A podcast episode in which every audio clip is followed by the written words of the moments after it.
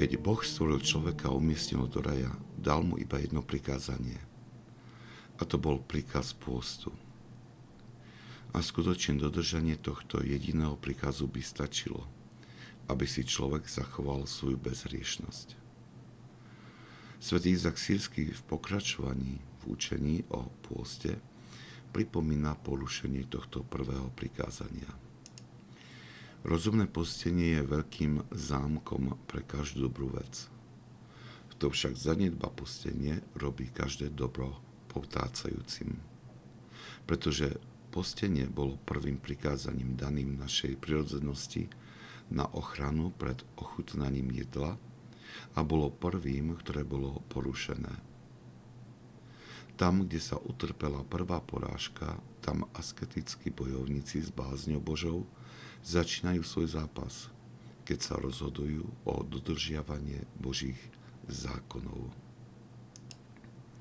Porušenie prvého prikázania, teda pôstu od ovocia stromu poznania v raji, bolo prvou porážkou, ktorá vrhla človeka do nezávidenia hodného stavu.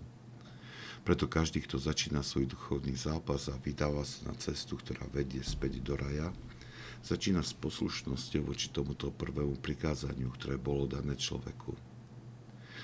Keď si pripomenieme dobrodenia, ktoré vychádzajú z postenia, ako nám ich predstavil svätý Izak Sírsky v predchádzajúcich odstavcoch svojho milie, tak si len ťažko môžeme predstaviť lepšieho sprievodcu a pomocníka na ceste k spáse než rozumný pôst. Bolo by jazda dobre vysvetliť, čo svätý Izak Sírsky myslí pod rozumným pôstom.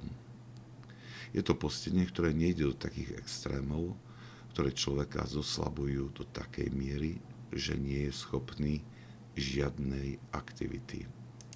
Podľa mnohých svätých otcov rozumné postenie predstavuje jedno malé a jednoduché jedlo raz do dňa, ktoré však nemá viesť k úplnému nasýteniu. Pre súčasného človeka už asi aj toto predstavuje veľký extrém. Múdrosť postupných krokov a nasledovanie odporúčaní rád duchovného otca môže nás v priebehu niekoľkých rokov priviesť k podobnému umeniu rozumného postenia.